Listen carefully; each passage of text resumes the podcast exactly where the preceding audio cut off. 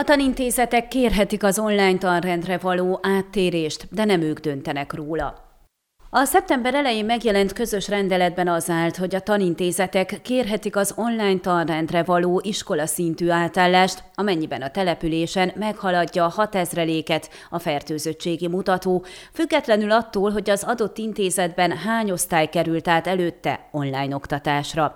De október 1-én megváltoztatták ezt a törvényt, az ezt felülíró jogszabályban törölték a 6000-lékes küszöböt. Az új rendelkezés első lépésben az iskolák hatáskörébe helyezi az online tanrendbe való átkerülés lehetőségét, magyarázta Demeter Levente, Hargita megye főtanfelügyelője.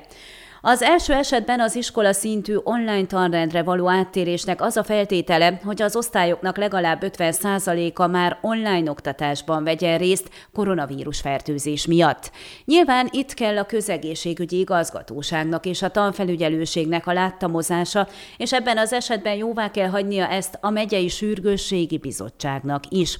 A második eset az, amikor egy iskolában a pedagógusok, diákok, személyzet nagyobb számú megbetegedése miatt a közegészségügy azt javasolja, hogy térjenek át online oktatásra, mert az biztonságosabb.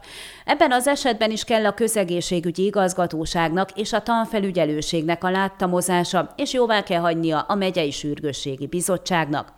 A harmadik eset, amikor teljesen iskolai hatáskörbe helyezik a kezdeményezést, amely szerint bármely járványjal összefüggő okból kifolyólag az iskola vezető tanácsa kérheti a tanfelügyelőségtől, hogy az intézet áttérhessen meghatározott időre online tanrendre.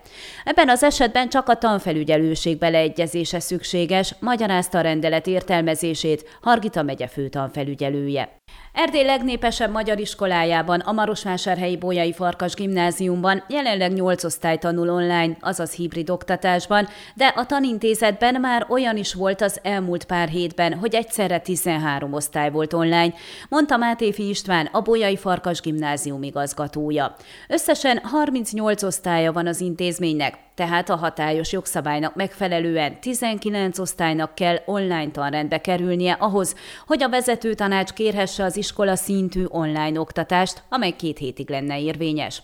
Jelenleg a koronavírusos fertőzést igazolt osztályokban hibrid oktatás zajlik, hiszen személyes tanrendben maradnak azok, akik be vannak oltva, a többiek otthonról követik az órákat. Mi, mint tanintézmény kötelesek vagyunk a hibrid oktatást biztosítani. A gyakorlat azt mutatja, hogy általában egy osztályban 5-10 diák be van oltva, ők jönnek személyesen, a többiek online követik az órát, részletezte Mátéfi István. Ha a gyerekek és szüleik igénylik, akkor a nyolcadik napon visszajöhetnek az iskolába, azzal a feltétellel, hogy tesztelik őket. Ezt az asszisztensnő megoldja az iskolai orvosi rendelőben, és ha negatív a gyerek teszteredménye, visszamehet. A tapasztalat azt mutatja, hogy a diákok többsége nem igényli a nyolcadik napon való tesztelést, kivárják a két hetet.